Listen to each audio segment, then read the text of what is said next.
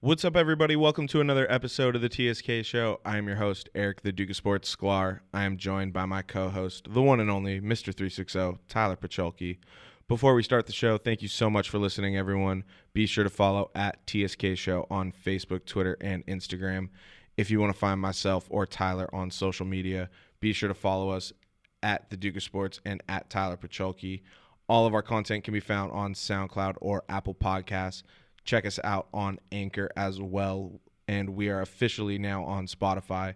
Just type in keyword TSK show to find us. Be sure to rate, review, and subscribe wherever you decide to listen to the TSK show so you can stay up to date on the newest episodes of the show. On this episode of the TSK show, Tyler and I react to the news of Magic Johnson stepping down as Lakers president of basketball operations as it broke in the middle of recording last week also the subsequent mutual decision to part ways with head coach Luke Walton and everything that comes with trying to find a new head coach for the Lakers. We also share our thoughts on Dirk Nowitzki and Dwyane Wade's last two games, as well as going over everything that happened in the first weekend of the NBA playoffs and what's in store for the rest of the postseason. To close the show, we talk about the impact of Tiger Woods winning the Masters, his first major tournament in 11 years, and the fact that it was his fifth green jacket. All right, let's start the show. Welcome you to the sports kingdom. Sports kingdom. Welcome, welcome the sports fans. Welcome you to the sports kingdom. Welcome, welcome, welcome you to the sports kingdom. Sports kingdom. Sports kingdom. Sports kingdom. Sports kingdom. All right. Well, what a what a first few days of the playoffs uh, it's been so far for the NBA. It's uh, pretty crazy. Everybody thought that with LeBron not being in the playoffs, uh, there wasn't going to be much excitement towards uh, the NBA playoffs this season. But I mean, I've been completely thrilled with what's been happening. Uh, I think we've gotten a lot of great basketball. Uh, so Yeah, no, I mean, I think the playoffs are always exciting just because there's competitive there's competitive rounds and competitive matchups all the way through even though, you know, I think Golden State's the for sure favorite. The East the East is up for grabs. yeah, Um, and all those little series, there's always little stories, you know, throughout each series. So I'm never one to be, uh, you know, not excited for the playoffs. I don't care if every star player's out. Yeah. So every series has gone through the first two games. Let's kind of just set the set the scene real quick. Uh, the Warriors and Clippers are tied one to one in the one eight matchup. Rockets are up two to nothing on the Jazz in the four five matchup. Uh, the Trailblazers have a two to nothing lead on the Oklahoma City Thunder in the three six matchup. And then to close out the West, the Nuggets and Spurs are tied one to one in the two seven matchup. In the East, we got the Bucks up two nothing on the Pistons. The Celtics in the four five matchup, or yeah, the Celtics in the four five matchup against the Pacers are up two to nothing. The Sixers and the Nets, who are currently in Game Three, uh, it's a tie tied series one to one. The Sixers are up sixty five to fifty nine right now at halftime of Game Three and then the Raptors and Magic are both tied at one in the two seven matchup in the East. Uh, besides Philly and Brooklyn, the other two games tonight uh, are Game Three between the Nuggets and Spurs, which has already started. Uh, that's currently six to three Spurs and Nuggets, so that's just starting. And then the seven thirty matchup tonight uh, on Thursday is Warriors Clippers, the first game at home for the Clippers after that 31 point comeback uh, in game two. Uh, and like we said, that series is tied one to one. Now, let's take it back for a minute to the first day of the playoffs because uh, there's a lot of unexpected stuff uh, that happened on the first day of the playoffs. And I think uh, it's really been a testament to, to what these playoffs and what this season has been about. Uh, a lot of unexpected things have happened uh, throughout the course of the season. With uh, I think Giannis taking another step forward, even further than a lot of people thought. James Harden had the the record breaking year that he had, uh, but also teams like the Magic coming out of nowhere, the Nets coming out of nowhere, both winning their first games of their series on the first day of the playoffs. Uh, I think that was pretty big for both of those franchises. Yeah, the the Magic and the Nets were the first two wins of the playoffs. So, I think if you were to propose it uh, to anybody in the past, saying that the Magic and the Nets would get the first two wins of the playoffs, they'd probably think you didn't know what you were talking about. and they and they got the dub. So uh, it was a great first weekend, uh, and then it, and then all the game twos w- were pretty good as well. There isn't, I mean, the Bucks are have been pretty dominant um, Yeah, in their series, it's it's tough for and it's tough for Detroit though because Blake was ruled out for the entire Yeah. series. It's yeah, it's no, it's and it's not necessarily a, you know, it probably was it wasn't probable that they're going to win even with Blake Griffin. Yeah. so it's not. I don't I don't lose any uh, respect towards the Pistons for, you know, for that because I don't think they would have beat him even if they had Blake Griffin. Um, but yeah, they're kind of the only ones that are are getting trashed right now. Every other series is pretty good, even if they're 2-0. Um, but hey, the the Clipperinos, Clip Show baby, they. Uh, I gotta get I gotta give credit where credit's don't, due. I don't know. They I, that game was insane. I watched that game and and so I mean that was definitely one of those games you turn off. That's how that's how bad the game was. Well, and I mean, I think the whole downturn for the Warriors all started with Boogie getting hurt, and I think Yeah. that's Yeah, but the the Warriors don't get any. They don't get any. You know, no, they don't get any excuses. Yeah. But I mean, they don't get any. Like Boogie gets the sympathy. The Warriors don't really get the sympathy. no, but I it just sucks because they're gonna win it without him. So I'd, ra- I'd rather I'd rather him get the ring like and actually like play for it. and actually get you know finally get his big contract that he's never gonna get now. Yeah, probably not. I mean, I think him and Isaiah, both, neither one of them ever going to get their big contract. Yeah, but I mean, even with Boogie, uh, Boogie going down, I think it still makes the Warriors more dangerous because now they really have this fire lit under them. I think they're going to win by 30 tonight. Yeah, it's going to be tough sledding for the Clippers uh, these next three games. I, I I agree. I think the Warriors are going to. This is just problems for the rest of the rest of the league. Uh, Yeah. it's for the rest of the West on the w- way through because I think now they're like they're woken up. They got to take shit seriously. They got to close strong. They're not going to take their players out early. Yeah, they're, no. they're probably going to finish, you know, further into the game than they normally would. Um, but Clippers, man, I don't care. They, their season's just top. That was like the cherry on top. Their season was already such a big success for them to win one in in, in Oracle in Oracle's last playoff run. yeah, that's that's pretty big for, for Uh, the Clippers. I think they weren't expected to be here. They weren't expected to do that. I mean, I thought I thought realistically this was going to be a sweep, like four nothing. Yeah, I mean, I did too. Everyone did.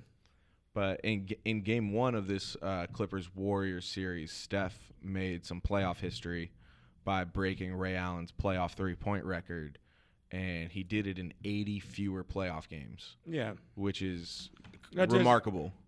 Yeah, it just shows the it shows the era and the style of play more than the the ability to shoot. Because I mean, I think Ray Allen and Reggie Miller are as good as shooters as anybody. It's not necessarily like Steph's a better shooter than them, although he is as good of a shooter for sure, if not better. Yeah, Uh, but he plays in a game where they're shooting twice as many threes. So exactly. I think Reggie Miller and Ray Allen would be pretty scary if they were coming into the league right now.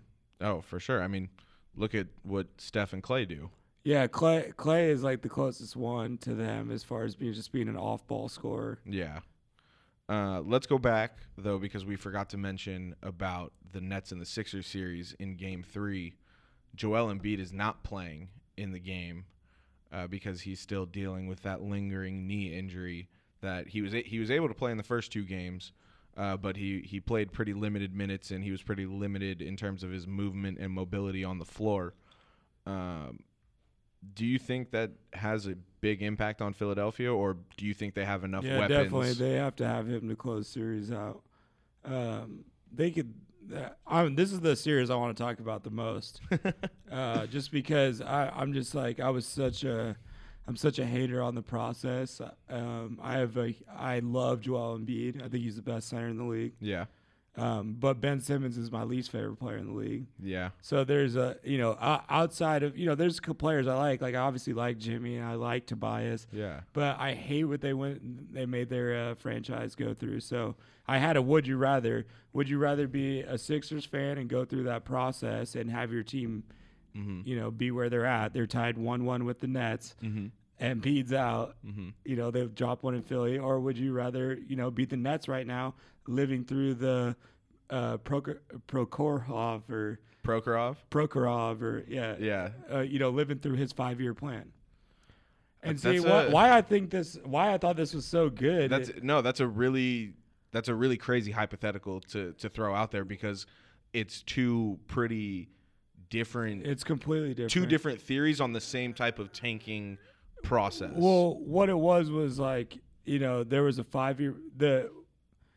What I liked about the five year plan and why I why I'm so happy that the Nets got one in Philly and probably going to get a second game. I don't think they're going to win this series, Mhm. especially if uh, Embiid plays. If Embiid doesn't play, then maybe they have a shooter's chance. yeah. Um, but it's like they went all out to win, and it just didn't work out. You know what I mean? In year in in year two, you know they get a Gerald Wallace, um, they have Deron Williams, and then you know in year three they go out and get uh, Joe Johnson. They get they already have Brook Lopez as well, and then year four they go out and they get KG, Paul Pierce, Jason Terry, Kirilenko. And I know that this didn't work out, so it's it, it's hard to kind of like compare. But rather than just the team not try, put out a terrible product, and and think that that's going to get them a championship, this team actually went out and tried to win one, and it Yeah. just didn't work out. Yeah, they put Um, and now, now after all that, so like after the dust settled, Nets tried to win, it didn't work out. They were back, and now they're back caught up with Philadelphia, who has been tanking ever I since. wouldn't. I wouldn't see. Here's the thing, though. I wouldn't say that Brooklyn is as caught up as Philadelphia, just because I think that their players are older. No, but as of right now, Yeah. As of today. yeah, as of today, they're in the same spot. Yeah, you know what I mean. I And- still think though. just that one day, that one victory was like all that that I think really mattered. Was Yeah. just just showed like I just hate it's such a trash process. that is such a tra- that is like No, such a it was- distasteful way to win a championship. and it was, and they did it so blatantly. yeah, and it's just like it, I just don't, I think it's destined to fail. It's like karma will not let this happen. You cannot like it is so messed up to the fans, uh, and the fans are why I really think that it bugs me because for years you put out just a trash product. The Nets maybe put like maybe tried to lose one of those five years, maybe. You know what I mean? That like now the the year or two before that they were pretty bad too. Yeah. You know that's when they had like a 12 win season or whatever. Yeah. But that was before the five year plan guy came in and owned it. Well, and You know what I mean? It wasn't putting your team through five years of losing and then, you know, trying to just stockpile draft picks. And now it's just like, now what are you going to do? You know, you got to win a championship or bust. you know, you know what's interesting is I think a lot of of where your perspective is coming from from this is how the Seattle fans were treated when the whole move was going on because they Well, no one talked about that one. That Exactly. one's never like mentioned. It's never in the tanking. It's like when people talk about tanking because teams. they did tank. Yeah, they've 100% tanked. Yeah, and he is, and he is basically referring. I, I get on this rant quite often where I try to tell people what happened, and the the three years, uh, for three years the Supersonics draft picks went uh, Robert Swift, Ma, uh, Johan Petro, Mohamed Sene. Sene, I don't even think I don't know if he ever even made it to the league. He might have, but all three of those guys were trash. And then the three years after that was Kevin Durant, Russell Westbrook, James Harden. And uh, why those years are significant is because, first of all, there's great drafting all the way through. I mean, Seattle always drafted well.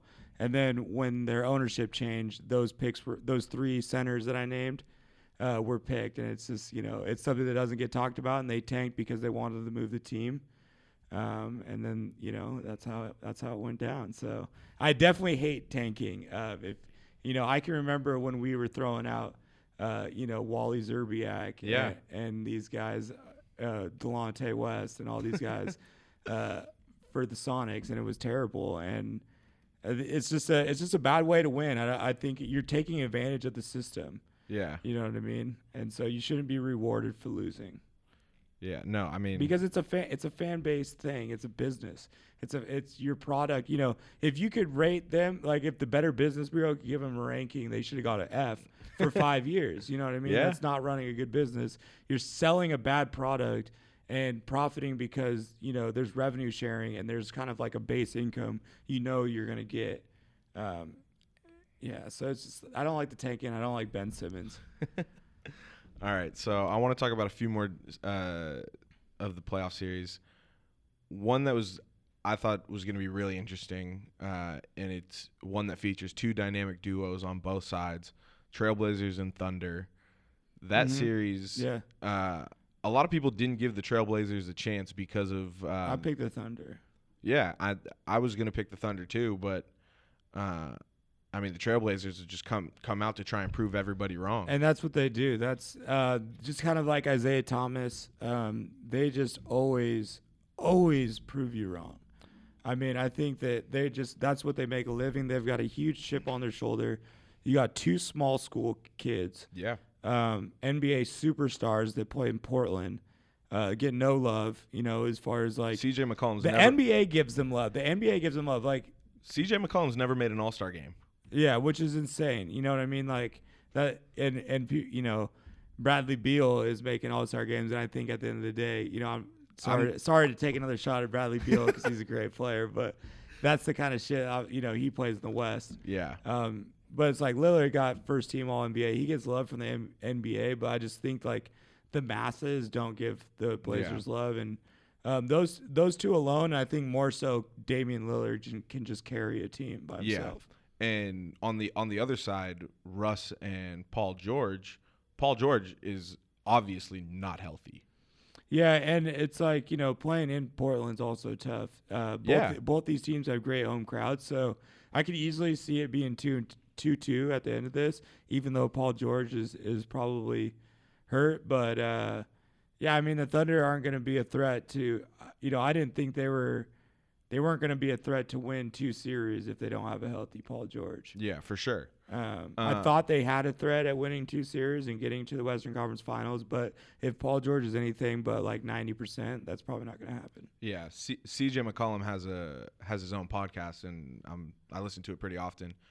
And Pull up or whatever? Yeah, the Pull Up podcast. Yeah. So I was listening to the latest episode where he was talking about uh, the the first two games of the, the series with the Thunder, and he brought up the the cliche that everybody knows with the NBA playoffs is a series really doesn't start until you get a road victory. Yep.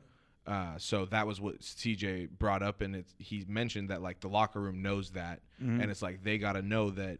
It's just smart to have that mentality Yeah. because you could also look at the numbers and the numbers say they got it wrapped up. Hundred Because percent. I think it's ninety three percent plus. Yeah, if you're up 2-0, If you're up 2-0, you the, you go on to win a seven game series. So, you know, I think that's just a smart, you know, professional athlete mindset. Is like it's never done until it's done. yeah, and you know the the Thunder have uh, you know they've blown leads themselves, so they're going to come back fighting and yeah, oh yeah, and they and they can play, so they can easily win two at home, and then you know you're talking about a three, Well, I mean- a three game series. I mean, yeah, they have to win. They have to win these two games at home. Mm. But something that a lot of the the big uh, the big talk shows and debate shows on TV and radio uh, have been talking about uh, the comparison between Russell Westbrook and Damian Lillard. And I saw an interesting stat. Now, back in January, Russ and Dame, uh, it was caught on video uh, in a regular season matchup between the Thunder and the Blazers. Uh, they were talking some trash to each other, and you could you could like visibly see uh, and read Russ's lips on one of them, and he's basically saying like, "I've been busting your ass for years" to Dame. And since that game, the Thunder and Blazers have played four times. In those four games, Damian Lillard is averaging 35.2 points per game, 6.2 assists per game, five rebounds a game, 2.2 steals a game, shooting 46% from the field and 40% from three point. yeah. So I'm going to ask you if you were starting a team, who would you rather have? Russell Westbrook or Damian Lillard? Oh man, that's tough, but for sure I'm gonna go with Russ. You're going with Russ? Yeah, I'm gonna go with Russ. Although I mean Lillard's a killer, so he has you know Lillard's one of the five guys in the league that are, is like a bona fide killer. Yeah. uh, late, I'm so know, torn can- with this can- question because I love put- both players. He can put put teams away by himself, just like you know, just like Steph and Kyrie and KD and you know all these clutch players. Um, but no, I gotta take Russ because I just think that he does a little more than Lillard does. Al- although Lillard can extend the core, like I said, and he, he can he can close a team out. I think you know Russ just having Russ and four other guys, you're going to be competitive throughout the whole game and throughout the whole year. yeah. So um, I think Russ just does a little more than he does, uh, that Dame does. But Dame for sure had a fire lit once he heard those words come out of Russell's mouth. Oh, 100%. Yeah, because I mean, Dame is the type and of there's player. not really a right answer. So, No, there's you know, not, You're good. because- You're good either way. But uh, I'm definitely taking Russ. Yeah. I, man. I think I think gun to my head I'm taking Russ, but it's like it's so hard for me to not pick Dame. Yeah, no, I mean Dame deserves all. That's the issue with Dame is he's like he is an elite point guard, just playing with bigger names during his time. So people like Steph, Kyrie, and Russ are always going to get kind of the nod before him, just because they've their names and their and their team accomplishments and their you know all that kind of shit. Yeah. But he's just as good as those guys. He's just never gonna. He doesn't necessarily get his his due. Yeah. So the series in the West that probably everybody was picking uh, the under technically the underdog in the series uh, would be the two seven matchup uh, with the Nuggets and the Spurs. Uh, the Spurs were able to steal game one, Yeah. but the Nuggets were able to to get away with winning game two. I still ultimately think the Spurs are going to win because they have more experienced guys. Uh, they have Pop, obviously, which Yeah. gives them a huge advantage. Um, but I mean, the Nuggets, they're still the second best team in the West for a reason. Yeah, no, Uh, you know how I feel. I've I've been on this. Uh, not a huge fan of the Nuggets closing, being able to close out a series. So, and I'm a huge fan of the Spurs being able to close out a series. Um, It's twenty-seven to twenty I, right now. I, I just don't care what the what happens in the regular season for the most part. If the Nuggets Spurs play in the first round of the playoffs, I got the Spurs blindfolded without knowing anything for the most part. yeah, so it's twenty-seven to twenty right now at that uh, one and a half minute mark of the the first quarter. So it'll be interesting to see who wins that game. The Sixers and the Nets are now in the third quarter. Uh, Sixers are up by three with like over nine minutes to go. There we go, Brooklyn, win this shit. Uh, But yeah, no, I mean, I I like the Spurs and the Thunder as the underdogs in their series to win, and I guess technically the Rockets are the underdog as well. They're the five seed, right? No, the Rockets are the four seed. The Jazz are the Okay, five. Okay, so yeah, the Spurs and Thunder are my upsets. And then Warriors, Rockets, I think definitely win their series. So you think the Thunder are going to be able to rattle off four Well, no, straight? I'm just saying what because we haven't we haven't talked like. oh my- yeah, we never gave like a prediction. Yeah, yeah. Coming into the playoffs, um, I'm just like telling you what I had coming into the playoffs. I got you.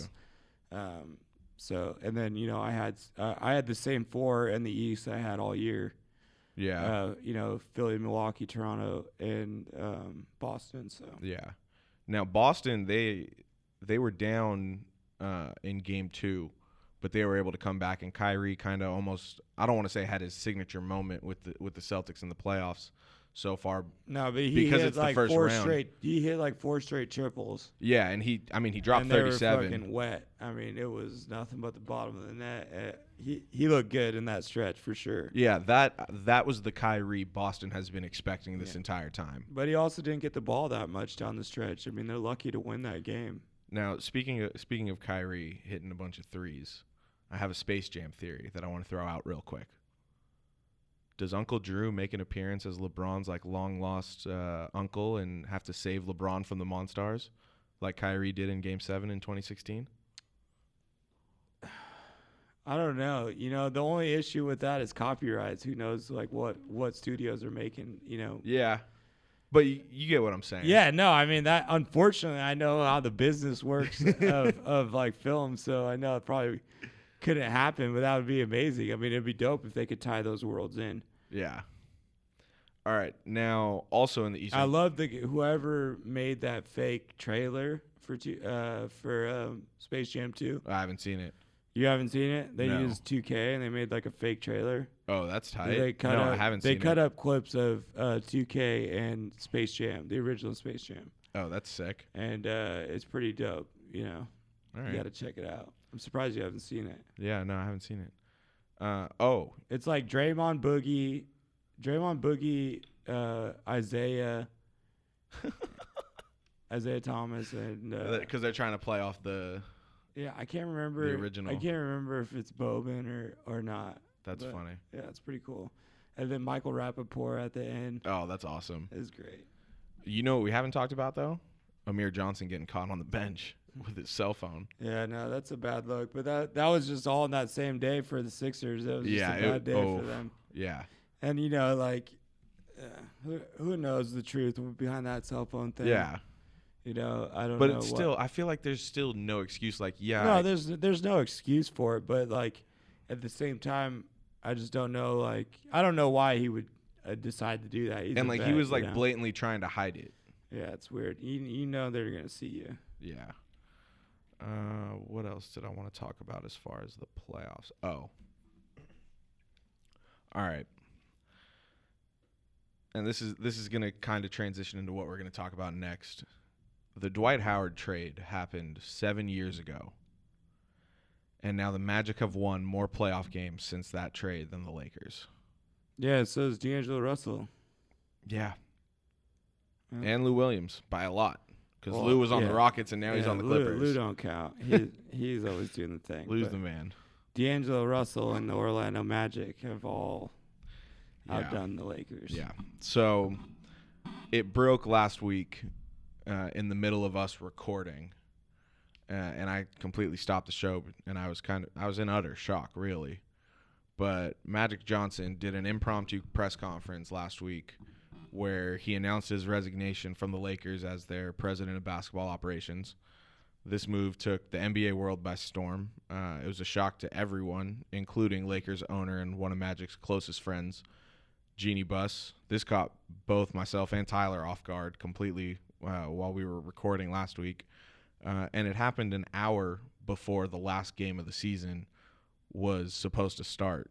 And I think it's interesting that Magic said he didn't tell Jeanie beforehand because he was too afraid to face her. Because if he did, she would have convinced him to stay on as uh, the president of basketball operations. I think it's very similar to the Paul George situation. If Paul George were to have looked Magic in the eye on July 1st, he wouldn't have been able to tell Magic no. So I, I find it kind of interesting uh, that Magic would kind of put himself in that kind of situation. Magic self-incriminated himself so much in that initial statement. Uh, he said so many things that were such a bad. Like he didn't have to say that. Like, Yeah. he didn't have to say, "I'm not having fun anymore. I want to quit." Well, Or, he's never- didn't-" you didn't have to admit to like, "Oh, I I couldn't tell Jeanie Buss to her face." You didn't have to admit that like the Lakers coaching staff was going to be fired the next day Yeah. or whatever. Like, I just feel like he said uh, everything. The, his statement was just like it, it was in poor choice. It reminds me of the decision with Bron. It's like I'm okay with your decision. It's just how you went about, Yeah. like letting the world know is just weird, odd, and, and I just don't think the right way. Exactly. Like at the at the end of the day in life, you got to do what's best for yourself, and that's what Magic is doing. And I can't blame him for that. But the I way mean, he it- went, the way he went about it was it's just- completely wrong. I mean, it's just it's as simple as this. He was just like, "Oh, I think I want to give this a try," uh, you know, and then he was like, "Fuck, I don't like this," you know. He was And- like, "I want to tweet more." and he's just like he you know he can't he can't do anything as the you know as a member of the Lakers he can't talk about anybody you know Yeah. I mean, like just in any sort of job setting, it was completely unprofessional, and it's something that that has Laker fans in a complete whirlwind of emotions. And I think he mentioned Russell Westbrook like breaking the or tying the triple double record No, he, he was me- like, no. he couldn't he couldn't congratulate him it wasn't tying the triple double record; it was when he dropped 20 20 20 for Nipsey. yeah and he couldn't say anything because you know because that would be tampering Yeah. and he wanted to like congratulate the guy Yeah. Um, and I, but it's just like okay, whatever. All that it's just like obviously Magic wasn't cut out to do it. He still went about like quitting the wrong way, I think. Yeah. and he did quit. I Oh, yeah, he- he didn't- full on he quit. Didn't li- li- he didn't like live out his contract and walk away. yeah. I think he full on just quit. Um, and it's just a bad look for the Lakers. I think honestly for for most Laker fans, they still love Magic Johnson no matter what because of what he means to the franchise as arguably the greatest Laker player and, ever. And, and in hindsight, this is going to be such a small period of time for the Lakers. exactly. That like I've I feel like the Lakers are Laker fans are going to be able to He was there for like, what three years, three seasons, two seasons, two and a half Two- really. two and a half, three seasons. Yeah, because he was hired mid-season because Mitch So and Jim got like, fired mid-season. He's, not going to be. It remind you know it's kind of similar to Isaiah Thomas coaching Exactly. and shit like that. he was a horrible front office executive, but I don't think Laker fans are going to hold this against Magic I'm- Johnson. yeah. I mean, shit. The Bulls, like, it's not like Bulls fans care about like Jordan owning another team.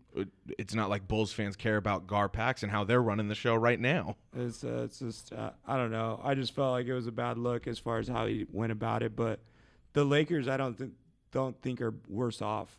Um, Well, so now they can only get a more experienced person in there than Magic Johnson. Yeah. So now with Magic stepping down, GM Rob Pelinka uh, is still on staff and has taken a larger role in the front office uh, since the team still doesn't have an official president of basketball operations. Rob is leading the search for uh, a new head coach as the team, and Luke Walton, according to the press release re- released by the team themselves, uh, stated it was a mutual decision between both Luke and the team, uh, and basically they both said it was time to go their separate ways. My theory on that is that Luke went in asking for an extension now that he knew Magic was gone, uh, and Magic was going to fire him, and Luke technically had one year left on his deal, uh, so he didn't want to be a lame duck coach. Um, but I think the team said no. Uh, so Luke said, "Okay, I think we should go our separate separate ways." Since he was hearing all the rumblings of him b- maybe becoming the front runner for the Kings job, which he ultimately got after the Kings fired David Joerger. Uh, so I think it's going to be interesting. The three names that have come out in terms of the front runners for the job for the Lakers are Ty Lue, Monty Williams, and Juwan Howard. Uh, they have talked to Ty Lue and Monty Williams both already. I'm not sure if they've talked to Juwan Howard yet. That's not a real option. Well, here's here's an interesting thought. What if Juwan Howard was on the list already before Magic had left, and it came at the recommendation of Pat Riley? I mean, I just don't think that uh, it's going to be Ty Lue. I, it's not. It's not anybody on the. It's the only person's decision it is is LeBron. You think so? Yeah, I think so. I think that this is what he. This is like what happens with LeBron. He kind of he blows things up. Uh, this happened in Cleveland. You know, it happened in Miami. Well, Uh, you know, they got to change. You got to change things around when you get LeBron. So Colin Cowherd yesterday uh, said on his show, uh, his radio show, uh, that the Lakers have a guy in place uh, as president of basketball operations. They just can't announce who it is quite yet because he supposedly is working for a, another playoff team. So they have to wait until that team is out of the playoffs before they can announce it. Uh, Colin also said that uh, from his sources that are telling him Monty Williams is the Lakers' number one choice, but he's he's also Philly's number one choice because Colin said that if Philly, I don't like. I think he said if they don't make the championship or if they don't make it out of the East, um, they're going to fire Brett Brown and they want to hire Monty Williams in his place. So that would leave the Lakers Yeah. with their second option, which would be Ty Lue. So therefore, your scenario would work out. Yeah, I I just um, I just don't see it any other way that they don't get Ty Lue. I want Monty Williams. I would definitely take any like a lot of guys over Ty Lue. But I mean, at the end of the day, I think Jeanie Buss needs to clean house. Period. I think she needs to get rid of Yeah, Rob they- Pelinka. They, they gotta they gotta they just gotta talk to the Bron and they gotta figure out what they're doing because Jeanie Buss and Bron need to be on the same page. well, of cour- And- or or shit's not gonna work because the team will be split on LeBron like pro LeBron, not LeBron. yeah, the team will be split down the middle if you have it any other way than just all in with like this is this is the this is the reality of the Lakers right now. They have LeBron for three more years, uh, and if they want to win a title with them, they got to do all this crazy shit to uh, help him. Yeah. So I mean, it's all it all rests on Jeanie Buss's shoulders right now. I think they need to get rid of Rob Pelinka. They need to hire a new president of basketball operations. They need to hire a new GM, a more experienced GM that is more respected around the league and more GMs are would be willing to work with because the rumor around the league is that Rob Pelinka isn't well liked by other GMs across the league. Uh, I'm assuming that's because of how he was as an agent. Yeah, Uh, because in this is in his, first. previous This profession. is his first time doing this as well. exactly. Him, and, Ma- Um, him and Magic were both rookies. I think if the Lakers hire a new head coach before hiring a new president of basketball operations, that they're doing it wrong. Yeah, I mean, your president of operations should have a say in, in who you're getting Exactly. as a coach. But the thing is, is LeBron is the president of operation. you know, like that's really how it is. LeBron is the coach. I LeBron hate that is the, though. I hate that. But though. that's that is the reality of it. That's how it's going down. So they need to they need to get his coach, which is Ty Lue, which I think they're going to do.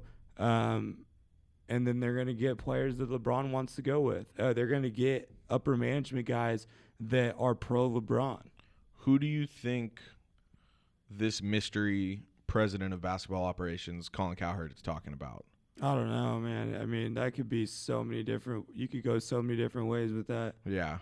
um, you know, uh, it's just like I don't know. It probably not. It's probably not an analytics guy.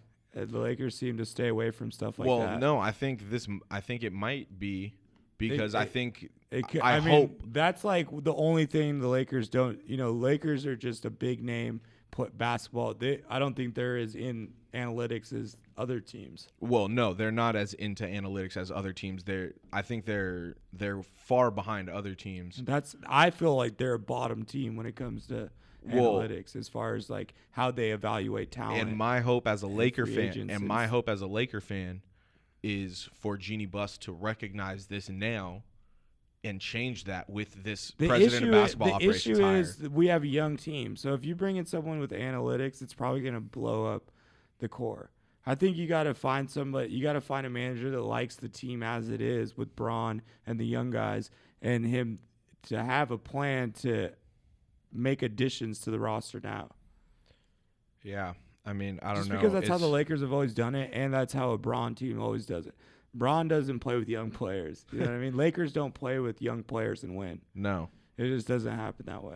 It's it's just so frustrating to be a Laker fan right now. I mean, these are tough. These are tough, tough years. This is a long drought now. I mean, you're talking, you're knocking on the door of your seventh season. Yeah. You know, these are, uh, these are these are reasons why not to be a fan. You know, they've they've like mismanaged some things. Oh, I know people. I know people Yeah. that have jumped off jumped off the ship already. Yeah, because you know, if you're, a, if you were, you know, accustomed to winning championships all the time or being a threat, and what seemed like you were making good moves all the time to not making good moves anymore, and and you know, kind of just dropping the ball, even though they've drafted extremely well, they just haven't put wins together. Yeah.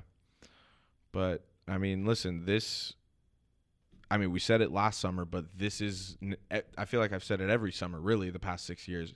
This summer is the most important summer in Lakers history. Yeah, well, I just think uh, I don't know if it's as important as last year because their team is good as is if they're healthy.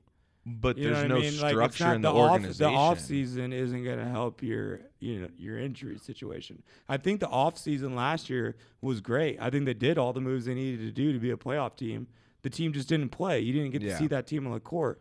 So I wouldn't blame management for that. But now that now that we realistically have like I think seven players under contract from last season, and everybody else is going to be probably new next year, and there being no so, no sense of like any structural uh, structural organization at the top of the franchise. I think that just it- There- it's a there- cause for concern for There sure. i- there is structure at the top of the franchise, and it's LeBron James. That's the structure. That's your play style. That's how you manage. That's how you. That's how you make additions. That's who you build around. That is where it all starts and ends. I get. Uh, I guess I just have to accept that. That's it is. That is what you. I mean, every single thing that you say, the answer, everything that you like are frustrated about, the answer is, it's it's everything is LeBron. The the team has what it needs to do. They just have to find pieces that are okay with that plan, yeah. which isn't necessarily a lot of people and not a lot of players. Not a lot of players think it's attractive to play with Bron. Yeah. I'm sure there's even fewer coaches that think that that would be an attractive, you know, destination. It's not. It's not necessarily fun, but if you hop on board, you can probably win a championship. Yeah. No, I mean, listen, there's a reason he got to eight straight finals. You gotta, yeah. I mean, you just gotta trust in that he's gonna be healthy. That's the most important part. Everything else is like the Lakers have to have to talk to Bron, and they have to be on the same page, and they have to get guys that are on the LeBron train. Yeah, so I mean, we'll we'll see what happens. Uh, it's definitely definitely going to be interesting to see how these playoffs play out and and who becomes available when as far, as far as when teams get Yeah, I knocked mean, out. You could see some crazy shit by the Lakers. You know, they could be making additions and stuff without a coach because players know what they're signing up for. It's Well, not like a coach is going to change the offense and the defensive like personality really with Bron. It's already Yeah. set. yeah. So all right, let's let's move on now to More likable players. much more likable players. Basically, two of the most likable guys ever. Yeah, I think ultimately, like, no, you know, everybody loves these players if you like basketball. And the and these two guys will always be connected. They had a fierce rivalry uh, in the prime of their careers, uh, and we knew that Weirdly, they just like it was. It's just a And it was how was the a- storybook ends. Is it was a so- quiet one. It was, a quiet one. Yeah, too. because it's East and West. It's not. It, they're ne- like neither one of them are storied franchises. no, I mean, the the Heat are, are one of the five youngest teams in the league. I think yeah, five or six like newest teams in the league. So it's like, and the Mavericks don't have like this extensive history of winning. right. And the so the extensive to- history of winning starts with Dirk. Well, and for them to stumble into the finals against each other during the Duncan, Kobe, and Shaq, um, you know, LeBron, for them The to like, for them to meet up into the yeah meet up in the finals when they kind of were like not never had their era. Yeah. other than i mean i guess like d wade and lebron and that heat team was that was the era. Yeah, um, so that was kind of expected but the mavericks were not expected at all to be in the finals that year no, let in, alone, two, in, let in alone 2011, no, yeah let alone win it. No. But so obviously we're talking about D Wade and Dirk, and we knew D Wade was retiring the entire year, but Dirk kept trying to play it down, and he never really gave a straight answer on if he was retiring or not. But after winning his last home game, uh, he announced that it was indeed his last home game. To uh, it was a very emotional speech to the Dallas crowd. Uh, and then the next night, he ended up closing out his career against none other than Gregg Popovich and the San Antonio Spurs.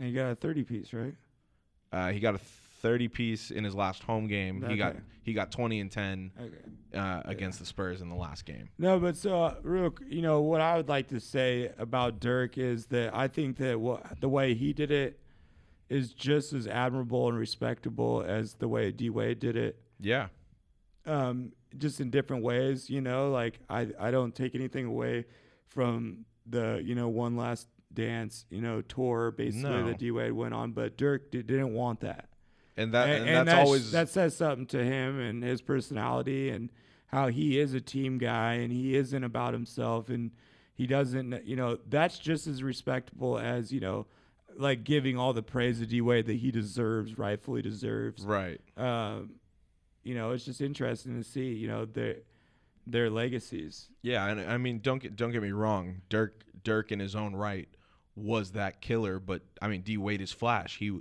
he was that exuberant, uh, energetic uh, Yeah. character in the NBA during his time, and he was he was also a killer like Dirk. they were two two of the best players to ever play the game Hundred percent, Dirk is one of the most transcending big mans ever, if not the most greatest trans- international player ever. if if not the most transcending international player ever. I mean, all these guys, all these seven footers in the league stepping out to the three point line. It's all because of Dirk. all these European bigs are stepping out. You know, it's all because of Dirk. His fadeaway will go down as one of the, I think, top five hardest moves to guard in NBA history Oh, um, because you know of his seven foot, you know, body leaning back. That's you know he's shooting the ball at ten feet basically.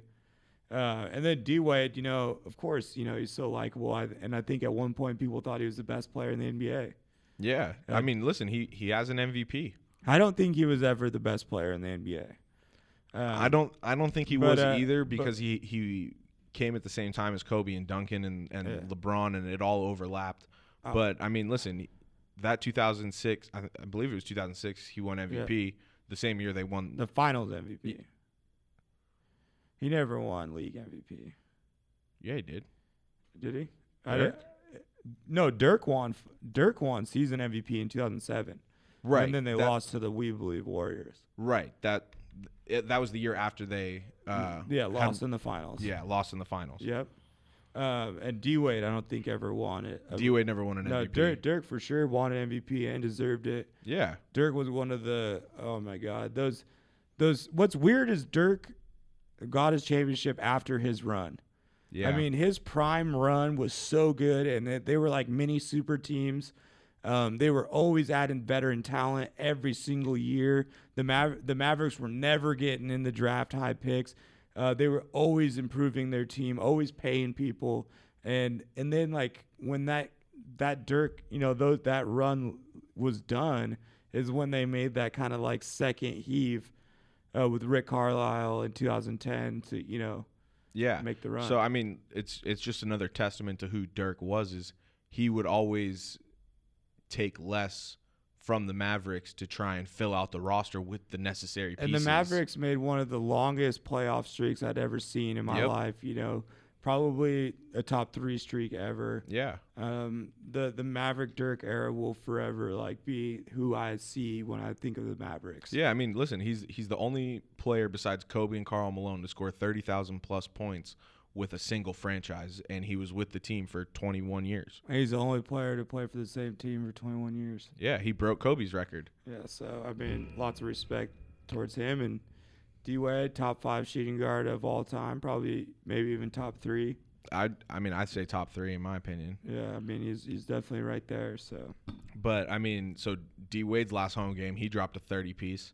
Uh, he also moved into 29th all time on the scoring list in his last home game, which was cool. And then in his last game against Brooklyn, the Banana Boat crew made it out because the Lakers season had ended uh, the night before. Uh, the Rockets had an off night uh, before the playoffs started. Carmelo was off that night. He wasn't busy. Carmelo was not busy that night either, uh, and he went for a triple double and he got it. Yep. So it was it was a perfect way to to end a career for him.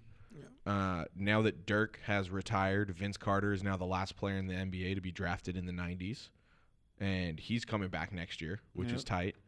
And then it kind of got thrown under the rug uh, because it ended up being Dirk's last home game. But in Dirk's last home game, on the other side, they were playing the Phoenix Suns. Yeah. Jamal Crawford scored 51, becoming the first player in NBA history to score 50 with four different teams, And the oldest player to ever score 50. and the oldest player to ever score 50. Yeah, Jay Crossover. That's who they're going to name the six man trophy after. I mean, yeah, him or Lou Will, fine by me either Yeah, way. Well, unfortunately, they play against each other, so they don't. Like, neither one of them's going to get it. Yeah, but no, I mean, listen, Dirk and Dirk and D Wade, we we say it all the time when we talk about the Hall of Fame and and lasting legacies. You can't tell the history of basketball without D Wade and Dirk. No, they're uh, they're like the third gen. They're like the third gen now. I've seen to kind of fade away. And Yeah. to me, you know, they really are like. I remember when you know when John Stockton and Patrick Ewing and Charles Barkley and Olajuwon and Pippen and Jordan, all these guys walked away. Yeah, I remember Iverson and Kobe and all you know that whole era of player walking away. And now, now it's now it's these guys, and that and that's that's where they stand in history to me is 100%. those names. yeah. I mean, listen, in the last five years, we've had Kobe, KG, Tim Duncan, Manu, Chauncey Billups, um, Paul Pierce, Yeah, I mean the list goes D on forever. Dirk. I mean, yeah, all the all the great all the greats that we grew up with, uh, but that's how it goes. Yeah. All right. Before we get out of here, and this is this is gonna end up being my shout out. Uh, last weekend, Tiger Woods won his fifth green jacket, and it was his first major tournament win in 11 years. It was also the first time he has ever not had the lead going into Sunday in a tournament and ended up coming back uh, to win the to win the tournament. Now, after uh, he had won, everybody was obviously going nuts. Social media was a buzz. Uh, a lot of athletes from across sports were were weighing in, and Steph Curry caught some heat for tweeting out that Tiger Woods had the greatest comeback in sports history. Now, obviously, he was part of he was on the floor when the Cavs had completed the comeback of being down 3-1. But I completely agree with Steph. I think this is probably the biggest moment in golf history, one, and definitely the the best comeback in all of sports. It's it's it's just different though because God, I don't know. Those are all those come. I mean, Jordan's comeback was tough too. I mean, listen, the You Red know, Sox, the uh, Red Sox coming back from 3-0 against the Yankees in 04. Okay, boom, like that right there. You know, so it's tough to compare these, but all I gotta say is if it's just like such a wide age of sports fans know who Tiger Woods is. Now, the last 15 years of people that started watching sports, they don't really know. They Yeah. don't really get it. They don't understand like why it's like so monumental because Yeah. you know, it wasn't a question of if, it was a question of when he was breaking that record. He was the most dominant player in sports He was argu- arguably the the, greatest athlete ever. at the time. At, like when he was at the height, he was regarded as the greatest athlete like yeah, he was of was anybody at the he- time. He, was for a long time, and maybe still might be the most hi- highest net worth of any athlete. I mean, he had a golf line from Nike Yeah. for ten years when he wasn't even golfing, basically. Yeah. Uh, and I just think the whole like mind, body, spirit was broken with this guy, and he came back through it all. I mean, he came. You know, everybody kind of knows the stories. It was it was a combination of two things. I think most people would say is between his, you know, the scandal that broke out about his promiscuity Yeah. and uh, and his and his and his body. Yeah. I think they happened damn near at the same time. And I think you know the stress on his mind, the stress in court, the stress with money, uh, putting that on your body. Uh, I just think it ultimately broke all like mind, body, and spirit. I really do. Yeah. Um, and he had to rebuild all of that. I mean, he was so young and so ahead of the time that he got to. I mean, he re- rebuilt himself over ten years. Yeah. I mean, he was he was at took the ten years. he went from being at the highest of highs to to going to the lowest of lows. I mean, with the sex addiction, the pill addiction, the DUI, So, like, and I- then I like you said, like you said, the injuries. It it's pretty crazy, and so many people counted Tiger Woods out. Yeah, no. So many people, but so many out. also counted him in throughout it all. Al- yes, Which is which I think is like it's it would have been really easy to jump off the bandwagon, but this is Tiger we're talking about. This is a whole this is Michael Jordan. You know what I mean? This is a whole nother level of like stardom. This is the guy. This So is many- Michael Phelps in the pool. This is Usain Bolt coming out of the blocks. This is the greatest the sports like ever ever seen. yeah. I mean, And so you, you don't give up on that. You we like I you know we always knew there was a shot that he'd come back. I don't Right. care if someone told me he broke his back again. It's like all right, well like He'll- it sucks, but he's gonna come back eventually. dude what I I remember like being little and like my uncle is huge into golf he he used to play all the time and he went through his injuries but like i grew up watching golf tournaments with him on the weekends when i would spend time with him and that's how i got introduced was by watching tiger on sunday and watching him win the masters over the weekend uh, this past weekend was it was emotional it, it it brought back nostalgia and all of that and it he was golf. a lot of people would not know golf if it wasn't for Tiger Woods. You're exactly right. A lot of people would not know golf. I wouldn't know golf. Uh, you know, you probably wouldn't know it the same. Even watching it with you know a family member, Yeah. it still wouldn't have the same uh, effect on you. And that's what you know. Him being golf means like he's the show. I mean, seventy five percent of e- uh, people at every single event he's at are there to just watch him. I mean, he brings the show. yeah. You you know you can't count him out. Uh, people love him. Yeah, and it's it's like people love him after his scandal. no know? matter what, No people matter always what, loved him. because he was so great. and it's it's crazy. Uh, it like you said, like with the injuries, like even if he has another injury, it's like I still will probably believe he can come back because golf Yeah. isn't golf is an old man's game. Well- he's only forty three. He could Yeah. still be on the PGA Tour when he's sixty Yeah, if injuries like yeah, Don't- slow him down. Yeah, exactly. Stop him. Yeah, no, it's just you know that, and that it's like Steph Curry. I think is right in a sense. Like, you know, not only did Tiger Woods have one, like arguably the greatest comeback, he had the worst collapse of all time. exactly. I He- mean, no star has ever dropped off like him. So he that's why, you know, in the moment, like being down 3-0 to the Yankees or being down 3-1 to the Warriors, like in the moment, that's like harder to do. yeah, But to struggle for years, like a decade mentally and physically, yeah, I think is like how do you how do you measure that? You know what I mean? How do you measure like because winning one golf tournament isn't necessarily as hard as coming back from those, but it's not one golf tournament. exactly. This is a decade worth of rebuilding who you are as a person and as a body. Yeah, hundred percent.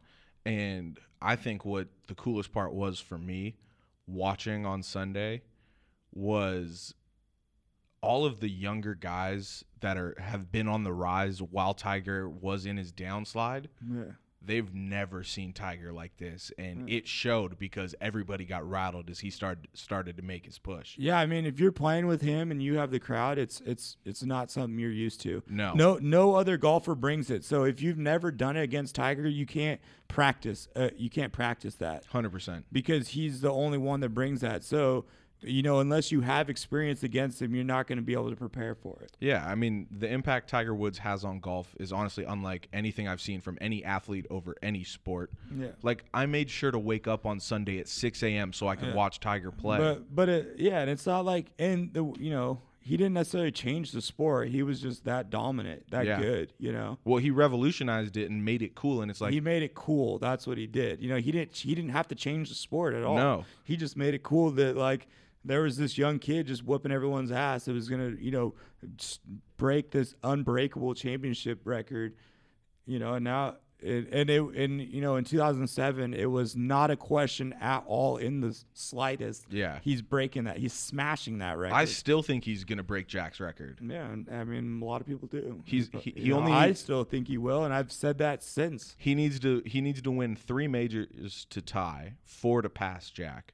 Like it's very doable. But but I mean, it's just like that's more than most people have in their careers. So. Yeah. But I mean there's there's nothing better than Tiger Woods being in contention on a Sunday at Augusta. It's literally appointment Nah, television. you don't want to see Tiger in red. N- the golfers don't. I do. Yeah. I love seeing Tiger in red on a Sunday. so, but- yeah, shout out to Tiger. One man, of- one- getting that getting that monkey off his back. Oh yeah, and one of the best parts was the shot of him hugging his son, almost in like the Yeah, identical yeah. spot that he hugged his dad Yeah, in yeah. '97 when he won his first Masters. Yeah, Uh, so that was that was pretty dope. So shout out to college Tiger. college dropout. What up? Yeah, shout out Tiger Woods. Uh, you got a shout out before we get out of here? Yeah, uh, another you know probably a little longer shout out again, but shouting out my Seattle Seahawks, my hometown team for Yep. for paying my boy Russell. Uh, I think this is kind of I, I think there's a lot of people on the other side of the fence with with this um, overpaying a quarterback because you know the the formula in the NFL is to have an underpaid you know underpaid overproductive quarterback quarterback on his rookie contract. And Seattle was kind of the pioneer of that. Seattle was yeah definitely um, one of one of the teams to do it with Russell Wilson. But I also you know I hated the way we handled Earl Thomas, and I think that to me you know this might be bad business practice, but to me you get in sports sometimes. I think franchises do owe players for what they've done in the past, not just what they can do in the future. That's that's what I was going to ask you was And, and so I think he brought a Super Bowl ring. Um, you have to have a quarterback in the NFL. So it's like, yeah, you the formula is not necessarily winning with a high paid quarterback, but the the formula is definitely not winning with a shitty quarterback. yeah. Like I know that's not, the, you know what I mean. And once you start like replacing quarterbacks, you just never know. Like you never know when like when your quarterback leaves, you never know if you're going to be the Miami Dolphins or the Cleveland Browns or you know how the Dallas Cowboys. How many years is it going to be until you find Or the your next Jaguars. guy? You know what I mean? You never know when you're going to find that next guy. It can't. It could happen the very next year, but odds are it won't. Um, and I just think that if you are going to overpay one position in the football world, it is the it is the quarterback. So I think that Russell Wilson still gives us a chance to be a Super Bowl contender the next couple years. And if he if he brings home a ring, every penny's worth it. Yeah, I was that. It's funny that you brought up like the the overpaying and the the kind of like the thank you contract uh, for like what they've done in the past. I was gonna ask, like, do you think this is like that thank you deal that Kobe got at the end of I his think career? it's I think it's a mix of that and them realizing they dropped the ball with Earl and Earl, you know, trying to make up for it now not somehow. necessarily trying to make up for it, but I think learning from their mistakes. And I don't necessarily think there was a feel. I don't think it felt good.